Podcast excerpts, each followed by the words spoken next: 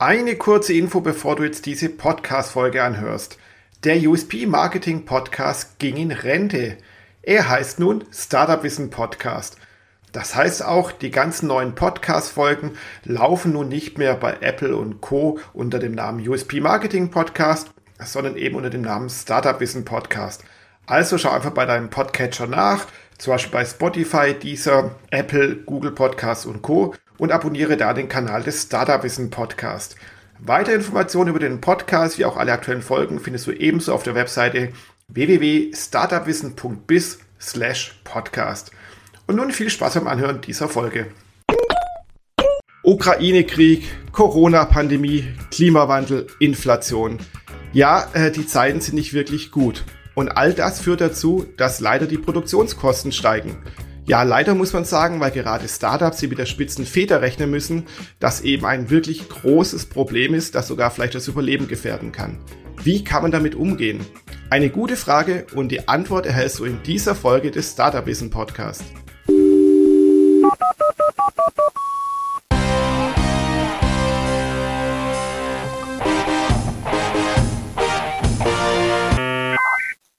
Und damit herzlich willkommen zum Startup Wissen Podcast.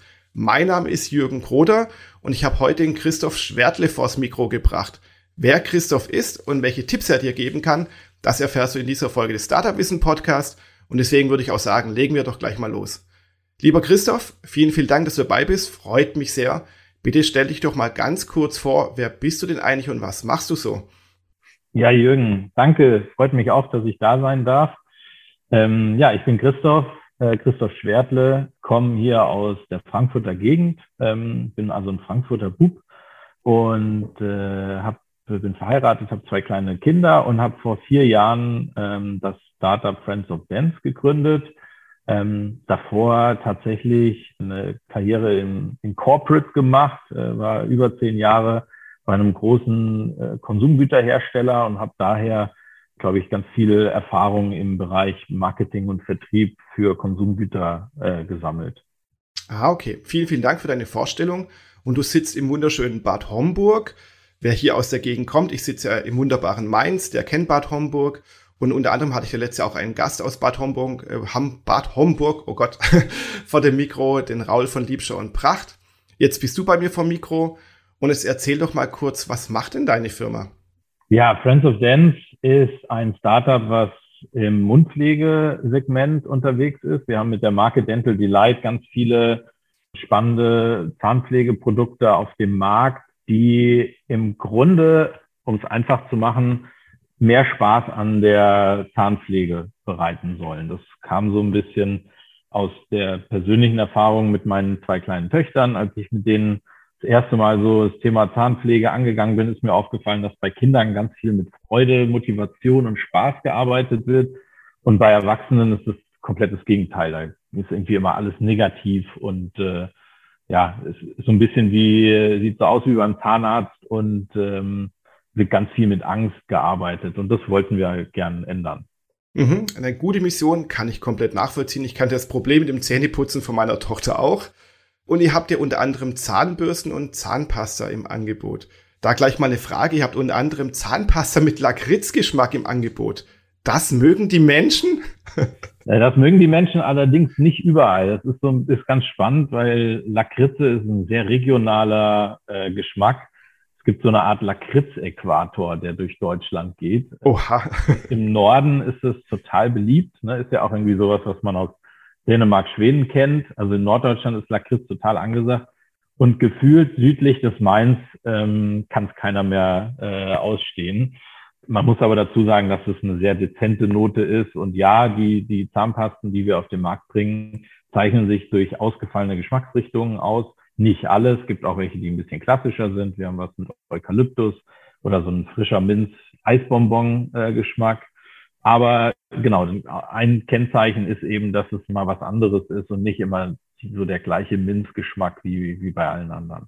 Mhm, ja, finde ich sehr, sehr spannend. Auf eurer Webseite steht auch, eure ganzen Produkte werden in Deutschland entwickelt und produziert.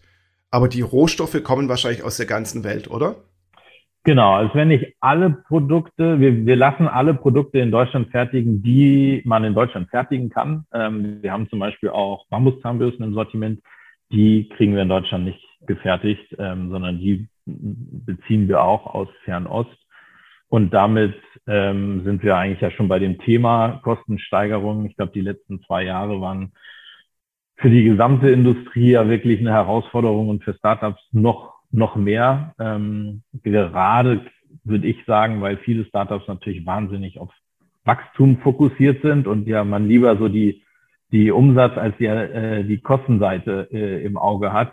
Das war bei uns schon immer ein bisschen anders. Wir sind, ich habe mit einem Freund zusammen gegründet, der auch aus dem Unternehmensumfeld kam und wir haben das Ganze bootstrapped gemacht, also ohne Investoren. Von daher waren wir schon immer sehr auch auf die Kostenseite fokussiert. Und man muss dazu sagen, dass der Thomas, mit dem ich gegründet habe, ist Mathematiker. Das heißt, äh, der äh, ist, was Kosten und die Nachkommastellen angeht, da immer sehr im Bilde. Okay, okay, das klingt natürlich grundsätzlich gut. Aber auch wenn man mit der spitzen Feder irgendwie rechnet, naja, die Produktionskosten sind gestiegen, die Lieferketten sind nicht mehr so optimal wie früher, auch teilweise. Das treibt natürlich auch wieder die Kosten nach oben. Ich habe es ja eingangs ja gesagt, dann eben auch sowas wie Ukraine-Krieg oder natürlich jetzt dann ähm, die Inflation, die aktuell bei rund acht Prozent liegt. Das ist ja schon immens. Wie kann man diese Produktionskosten, die einfach steigen, denn abfedern? Ja, also das ist, äh, ist glaube ich, echt ein spannendes Thema, was, was viele gerade umtreibt. Ähm, und natürlich ist irgendwie so die erste die erste naheliegende Reaktion, die viele haben, ist, oh, Kosten, Kosten weitergeben. Wir müssen irgendwie auch Kosten erhöhen, sei es an den Handel, sei es an, an die Nutzer. Da sind wir eigentlich kein Freund von. Im Gegenteil, sondern ich würde immer sagen, schaut euch, und das so ein bisschen als Tipp an alle anderen Gründer, was wir auch natürlich in unseren Karrieren bei, bei den Großkonzernen gelernt haben, da ist es ein super systematischer Prozess, der wirklich regelmäßig durchgeführt wird. Und das ist so mal das Erste, was ich sagen würde. Guckt, dass ihr einen idealerweise monatlichen, aber ideal sonst quartalsweisen Prozess aufsetzt, wo ihr euch wirklich zusammensetzt, so eine Art Cost-Summit, wo die relevanten Leute am Tisch sitzen, Marketing, Vertrieb, Logistik, Produktentwicklung und schaut wirklich unter jedes Blatt, weil was für eine Riesenchance ist es, denn für ein Startup in diesem Umfeld, wo wirklich alle die Preise erhöhen? Also ich meine, wenn man, was man so liest in der, in der Presse, ist es ja nur wirklich, äh, geht es ja nur noch drum, ist es quartalsweise oder halbjährlich, wo Kostenanpassungen ähm, weitergegeben werden. Und was für eine Riesenchance ist es denn, sich abzugrenzen, wenn man das nicht machen muss? Und oft ist es ja so, dass gerade Startups durchaus noch viele Potenziale haben, um Kosten einzusparen bevor man Preise erhöht. Okay, ja, verstehe ich. Natürlich, Startups wollen sich abheben und können zum Beispiel sich mit einem konstanten Preis abheben. Aber gerade Startups haben ja das Problem, dass sie ja nicht in so großen Mengen produzieren, also wie bei euch, die ein, die ein haptisches Gut haben und kein digitales Gut haben.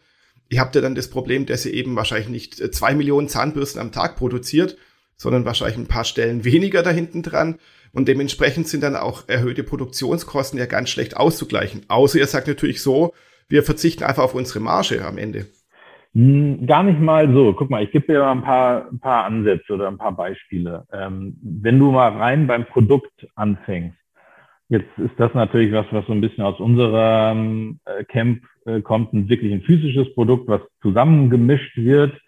Aber auch da, seit schaut euch die wirklich nochmal ganz konkret die Inhaltsstoffe an. Gibt es irgendwie eine Möglichkeit und schaut euch vor allem, wie die Inputkosten auf den einzelnen Inhaltsstoffen sich entwickeln. Oft ist es so, dass, ähm, dass sie natürlich unterschiedlich sind. Ne? Also als Beispiel, eine Zahnpasta kann Sorbitol-basiert sein oder Glycerin-basiert und die Preiserhöhungen sind sehr unterschiedlich. Gibt es vielleicht eine Möglichkeit, da eine Umformulierung zu machen. Ja, das kommt auch mit Folgekosten. Da muss man einen neuen Stabilitätstest machen. Man hat vielleicht irgendwie auch noch Produkte, die ähm, von den alten Produkten, die man dann loswerden muss. Aber das sind so Sachen, die würde ich auf jeden Fall als erstes angucken.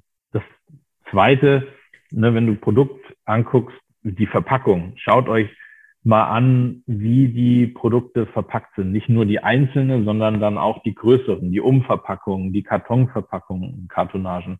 Gibt es da Möglichkeiten, vielleicht was zu reduzieren? Und gerade Papier hat sich ja in den letzten ein, zwei Jahren extrem verteuert. Okay, das heißt, du meinst einfach, man muss erstmal ans Produkt rangehen, an die Produktherstellung, die Zusammenmischung der einzelnen Bestandteile.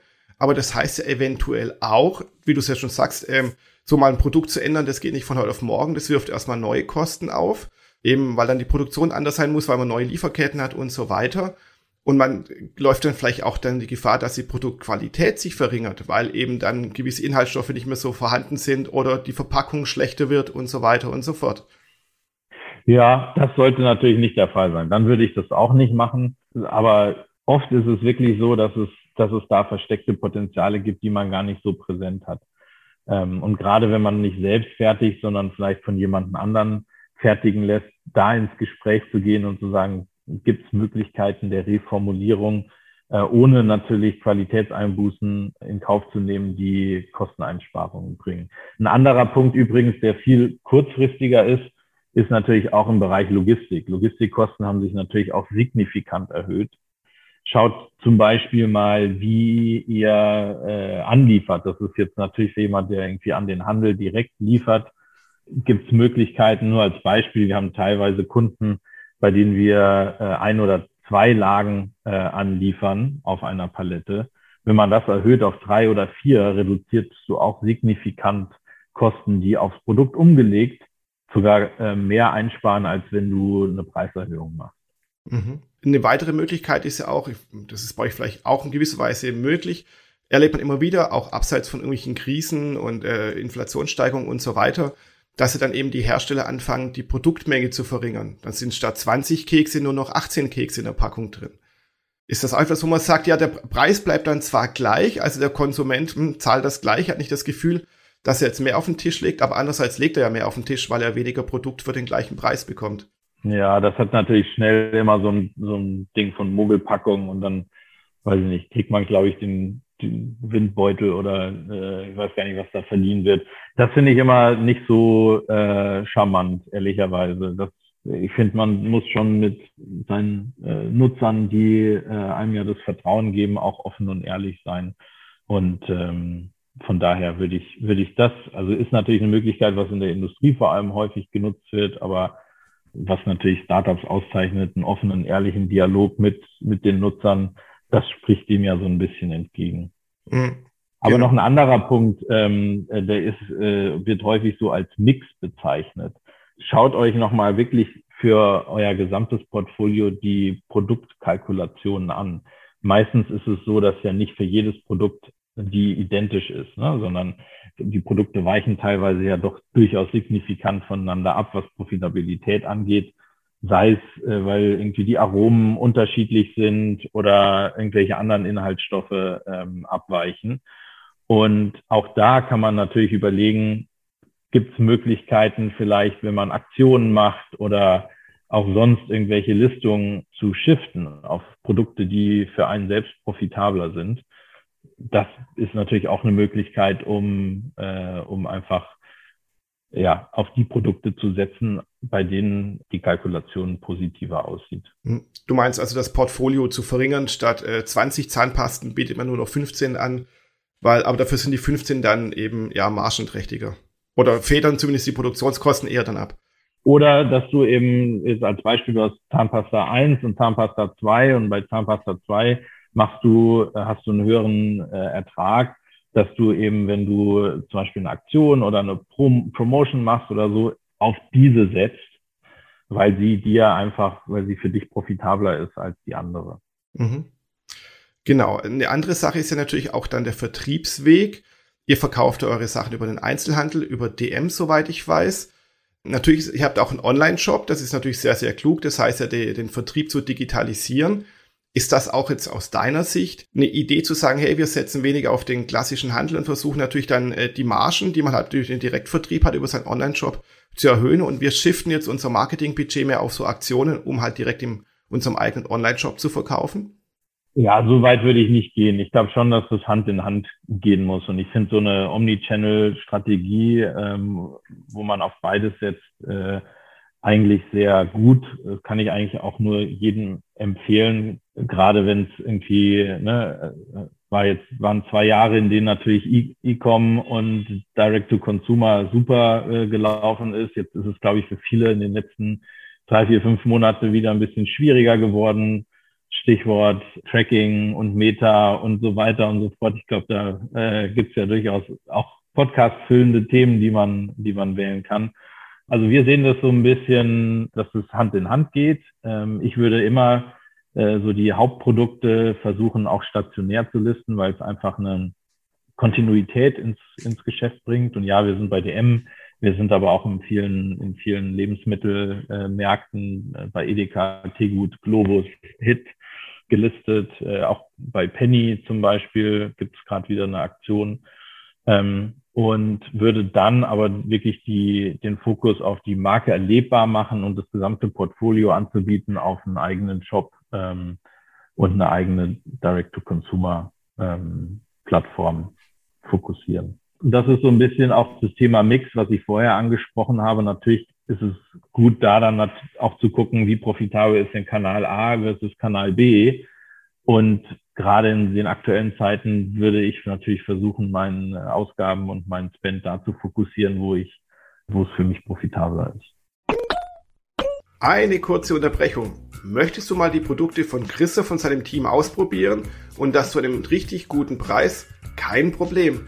Wir haben einen Rabattcode für dich, den hat der Christoph freundlicherweise springen lassen. Und dieser Rabattcode heißt Startup15. Also Startup groß geschrieben in einem Wort und dann 15 als Zahl dahinter. Und diesen Rabattcode gibst du im Onlineshop von Dental Delight ein, wenn du ein Produkt kaufst oder vielleicht mehrere. Dieser Rabatt gilt allerdings nur für Erstkunden, also für Neukunden und den kannst du auch nur einmal einlösen, aber trotzdem 15% zu sparen, das ist so eine tolle Sache, oder? Geh einfach dazu auf shop.dentaldelight.de, gib den Rabattcode im Kaufprozess ein und schon sparst du. Ja, und nun geht's weiter. Also nochmal zum Thema Direct to Consumer. Den Begriff kennt vielleicht nicht jeder. Das heißt eben, man lässt einen Zwischenhändler, zum Beispiel den Einzelhandel aus und verkauft als Produzent direkt an den Endkonsumenten. Das heißt, eure Zahnpasta, die ihr selber herstellt und produziert, wird nicht mehr über DM und Co. verkauft als Zwischenhändler, sondern direkt über eure Webseite verkauft. Und somit habt ihr auch eine direkte Kundenbeziehung, was natürlich viele Vorteile mit sich bringt, eben was auch so Kundendatenmanagement und Promotions und so irgendwie angeht. Aber klar, äh, die Kunden müssen erstmal darauf aufmerksam gemacht werden, dass ihr überhaupt einen Online-Shop habt. Das ist klar. Und deswegen meinte ich ja vorhin, dass manche, also kenne ich von vielen Firmen, die sagen, klar, sie verkaufen ihre Produkte noch über den Einzelhandel, um äh, die Produkte zum Beispiel erlebbar zu machen aber dann legen sie große Flyer oder sonst was irgendwie dabei, Rabattgutscheine und sagen hier, wenn du das Produkt kaufst, kaufst du am besten gleich direkt über unseren Online-Shop und dann kannst du gleich 20 Prozent sparen, um so halt eine direkte Endkundenbeziehung aufzubauen. Genau. Ja, und wie gesagt, äh, also bei uns ist es auch so, dass wir eben sehr selektiv mit den, äh, mit den Top-Produkten im Handel äh, vertreten sind. Also wir haben zum Beispiel Stiftung Warentest gewonnen mit, mit einer Zahnpasta, die ist natürlich relativ flächendeckend vertreten.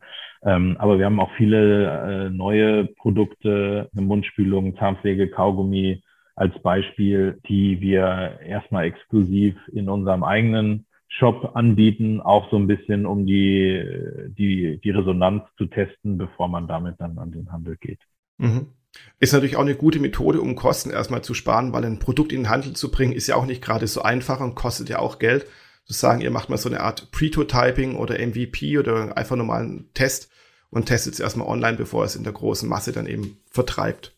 Ja, ja, wobei das bei diesen Art von Produkten gar nicht so einfach ist, ähm, weil da doch durchaus die Losgrößen immer schnell, auch schnell mal fünfstellig sind. Ähm, und von daher muss man dann sich schon gut überlegen, wie man mit 25.000 Mundspülungen äh, loslegt. Ja, okay, okay, stimmt ja klar. Die Produktionsmenge ist es dann wieder. Was man auch immer wieder mal so hört, gerade dann eben von der großen, bösen Old Economy, sobald die Kosten steigen und die Kosten nicht weitergereicht werden können, dann wird massiv gespart. Das heißt, die Gehälter werden gekürzt, Leute werden entlassen, die Dividenden werden gesenkt und so weiter und so fort. Gibt es da auch etwas, wo du sagst, als Startups, lass uns das bitte besser machen als die Old Economy? Ja, also das ist natürlich prinzipiell kein einfaches Thema. Ne? Es gibt ja jetzt auch gerade viele Headlines, die so im Star aus der Startup-Szene kommen, wo sehr äh, viele und sehr große äh, Entlassungswellen stattfinden. Und da würde ich tendenziell immer sagen, gesund wachsen. Aber das ist natürlich aus einem Startup, was irgendwie äh, Bootstrap angefangen hat, auch sowieso systemimmanent, dass man quasi heiert für reales Wachstum und nicht äh, zu stark projiziertes. Ähm, ja, also von, von Gehältersenkungen halte ich gar nichts im aktuellen Umfeld. Ich glaube, es muss schon jeder schauen, wie er natürlich auch so eine inflationsbedingte Steigerung versucht, ähm, für seine eigenen Mitarbeiter auszugleichen. Und ich habe aber auch das Gefühl, dass es in der, in der Old Economy gerade akzeptiert wird, weil es einfach so wahnsinnig sich beschleunigt hat in den letzten Monaten, dass man da ja eigentlich nicht drum kommt. Mhm. Ist natürlich auch mal ein Faktor hier, ähm, Leute zu entlassen, ist natürlich eine Maßnahme, so eine klassische alte Maßnahme gewesen. Aber natürlich in Zeiten des Fachkräftemangels, wo man es dann auch gar nicht mehr schafft, wenn das Geschäft wieder gut läuft, Leute an, äh, zu akquirieren quasi oder einzustellen, Somit, das kenne ich auch von vielen Unternehmen, sagen, hm, okay, wir beißen halt irgendwie jetzt uns auf die Zunge, müssen gucken, wo wir anders Kosten sparen können, aber wir entlassen auf keinen Fall unsere Fachkräfte, weil die kriegen wir nicht mehr zurück. Ja, das würde ich auch immer erst dann machen, wenn man wirklich, ähm, weiß ich nicht, strategisch sich irgendwie äh, neu äh, ausrichtet oder, ähm, weiß ich nicht, ein Bereich nicht mehr oder eine Kategorie zum Beispiel, die man bisher bespielt hat, einstellt oder so, dann kann das natürlich irgendwie Sinn machen und ist vielleicht auch nicht, äh, nicht unausweichlich. Aber jetzt rein taktisch, um irgendwie ein, zwei, drei, vier Monate zu überbrücken, finde ich, ist dann irgendwie nicht, nicht weit genug gedacht. Mhm. Dann natürlich weitere Maßnahmen, um die Produktionskosten zu senken oder auszugleichen. Sind ja auch so Maßnahmen wie zum Beispiel die Automatisierung oder die Digitalisierung ganz klar, wenn man halt Maschinen einsetzt und vielleicht in großen Stückmengen dann produziert oder halt viele Prozesse einfach mal digitalisiert, lassen sich schon Kosten sparen, besonders auch langfristig. Wie ist das denn speziell in eurem Business? Lässt sich denn da viel zum Beispiel digitalisieren? Ja, mit Sicherheit. Ne? Also ich glaube, so, wir haben ja vorher diesen, so einen eigenen Shop und so ein eigenes DTC-Geschäft äh, angesprochen, also Direct to Consumer da, ist es natürlich so, dass wenn man anfängt, äh, man erstmal klein anfängt und dann peu à peu wächst. Und bei uns war es am Anfang auch so, dass wir sogar die Pakete selber gepackt haben und händisch da Adressen draufgeschrieben haben. Äh, so ganz, ganz klassisch, wie man sich das vorstellt. Dann kam nur bei uns eben Stiftung Warentest mit irgendwie Präsenz bei Stern TV und auf der Bildzeitung. Und dann haben wir relativ schnell festgestellt, dass das nicht so beliebig weitergehen kann, nachdem wir mehrere Nächte durchgepackt haben. Genau, und das sind dann so klassische Bereiche, ne, wo du einfach automatisierst ähm, den gesamten, die gesamte Abwicklung, das Processing. Kannst du natürlich mit Dienstleistern machen, kannst aber auch in-house machen, aber ähm, da lässt sich natürlich wahnsinnig viel von äh, Abfertigung über Tracking ähm, bis den ganzen Prozess, den Warenfluss, äh, die Warenwirtschaft, ähm, das lässt sich natürlich wunderbar automatisieren und da gibt es ja diverse Tools, die einem dabei helfen oder auch Anbieter. Da gibt ja auch viele Startups, die sich auf gerade solche Sachen ähm, spezialisiert haben. Da würde ich auf jeden Fall immer, immer schauen, weil ich schon davon ausgehen würde, dass jemand, der sich auf solche Bereiche fokussiert und spezialisiert, natürlich auch Kostenvorteile bringt, im Vergleich zu äh, einem selbst, der, der da einfach nicht den Scale hat. Genau, genau. Es ist ja oft so, dass eben, wie du schon sagst, viele Startups beginnen, indem sie auch selber Pakete schnüren und versenden und so äh, Poststationen irgendwie bringen, aber irgendwann ist das einfach unrentabel. Bringt es auch nicht mehr. Und dann liefst du jeden Tag wie so 2000 Pakete zu deiner lokalen Poststation. Das macht auch keinen ja, Spaß nee, irgendwie. Die kennen einen irgendwann schon. Also, genau, da müssen genau. wir durchaus mal ein paar Zahnpasten äh, äh, unterm Tresen äh, rübergeben, damit die ein Auge zugedrückt haben, wenn wir da wieder mit, äh, mit Ikea tütenweise äh, Warenpostsendungen ankamen. Ja, genau, genau. Aber dann gibt's ja eben diese zwei Wege oder klassische Wege. Die einen fangen wirklich auf, dann ein eigenes Lager aufzubauen, eine komplette Logistik eben aufzubauen, weil sie es in eigener Hand haben wollen. Und andere sagen, nee, wir nehmen Fulfillment-Dienstleister, da packen wir unsere ganzen Pakete hin. Oder der soll die ganzen Pakete packen und versenden und wir kümmern uns nur um den Kanal davor, eben um Vertrieb und Marketing dann eben. Oder so ein bisschen Hybrid auch. Ne? Also bei uns ist es auch so, dass wir einen Teil automatisiert ausgelagert haben für, ich sag mal so, die 80 Prozent des Geschäfts, die wirklich in großen Stückzahlen durchlaufen und so die kleineren Mengen, die ich vorher auch so angesprochen habe, wo man mal neue Produkte testet und so, die machen wir tatsächlich noch hier auch in-house. Ähm, also nicht wir jetzt persönlich, aber wo wir auch ein Team haben hier vor Ort, die, die dann die Abwicklung machen, weil da einfach die, ja, die, die Learnings noch nicht so da sind, wie das ankommt und bevor man das dann direkt in den, in, an, an Dritten äh, gibt, ähm, testen wir sowas immer erstmal gern hier. Finde ich einen guten Punkt. Du hast jetzt ein paar Mal das Wort Hybrid eben angebracht. Also weder Hop noch Top, sondern man versucht immer noch was selbst in der Hand zu halten. Und ich glaube, das ist auch etwas, was man als Learning für die ganzen Startups da draußen den Zuhörern mitgeben kann, ist so, ja, wenn man manche Sachen optimieren will und vielleicht auch natürlich die Kosten senken will, nicht immer alles sofort alles aus der Hand zu geben, immer noch versuchen, einen Teil in-house zu behalten. Oder? Ja, also immer da, wo es, also wir sind generell so, wo wir uns nicht hundertprozentig sicher sind, das testen wir li lieber erstmal. Ähm, und damit sind wir bisher eigentlich ganz gut gefahren. Mhm. Ja, super. Ja, ich sehe schon, unsere Redezeit, sie neigt sich dem Ende zu. Hast du noch irgendwelche Tipps und Ratschläge, wo du sagst, boah, die kamen jetzt gerade eben nicht zur Sprache, die möchtest du noch mitgeben? Ja, generell einfach, aber ich glaube, das treibt ja ganz viele Gründer und äh, in diesem Startup-Umfeld an, nicht aufgeben. Also äh, ne, es ist ja so wirklich, wenn man sich mal anguckt, die letzten zwei, zweieinhalb Jahre, was da irgendwie zusammengekommen ist, das kann man sich ja gar nicht ausdenken. Ne? Von so dieser Pandemie über über die Ukraine-Problematik, den Krieg dort vor Ort. Ähm, das sind Verwerfungen, die hat man in der Form überhaupt nicht kommen sehen. Und das zusammengenommen ist halt einfach, glaube ich, gerade dieser perfekte Sturm, der gerade da draußen brodelt. Also nur als Beispiel, wir hatten, wir, wir haben schon erzählt, dass wir, dass wir ja auch Produkte aus China sourcen, diese Bambusprodukte. Ähm, da hat die Pandemie schon dazu geführt, dass irgendwie ja äh, Logistikkosten, Frachtkosten, Container durch die Decke gegangen sind. Dann ist natürlich auch noch, ne, wir kennen es alle noch, das, äh, die, wie hieß sie, Evergiven, also das Schiff im Suezkanal stecken geblieben. Da hatten wir auch einen Container, der dann hinten im, im äh, Stau stand. Alternative war oft dann mit dem Zug. Mhm. Die Strecke ging aber durch die Ukraine. Das heißt, das ist auch weggefallen. Also es sind einfach, äh, glaube ich, viele graue Haare, die, die man in den letzten zwei Jahren bekommen hat. Immer flexibel bleiben, immer gut gelaunt bleiben. Das ist irgendwie so das Wichtigste, nicht unterkriegen lassen. Auch wenn da echt viel zusammengekommen ist. Und äh, ich meine, was wir jetzt überhaupt nicht besprochen haben, ist so die, die Klimakrise, die so in, leider in den Hintergrund gerät vor den ganzen Verwerfungen der letzten zwei, drei Jahre. Aber das ist ja was, was, äh, ja, was uns einfach alle ähm, umtreiben sollte. Und das ist auch was, was, was uns am Herzen liegt, wo wir ähm, immer auch schauen, was können wir besser machen, äh, um, um dem Ganzen Rechnung zu tragen. Ja, das stimmt. Da sprichst du einen wichtigen Punkt an, so einen indirekten Punkt nenne ich es mal, weil halt eben viele Sachen sind eh noch nie planbar gewesen, weil keiner besitzt eine Glaskugel.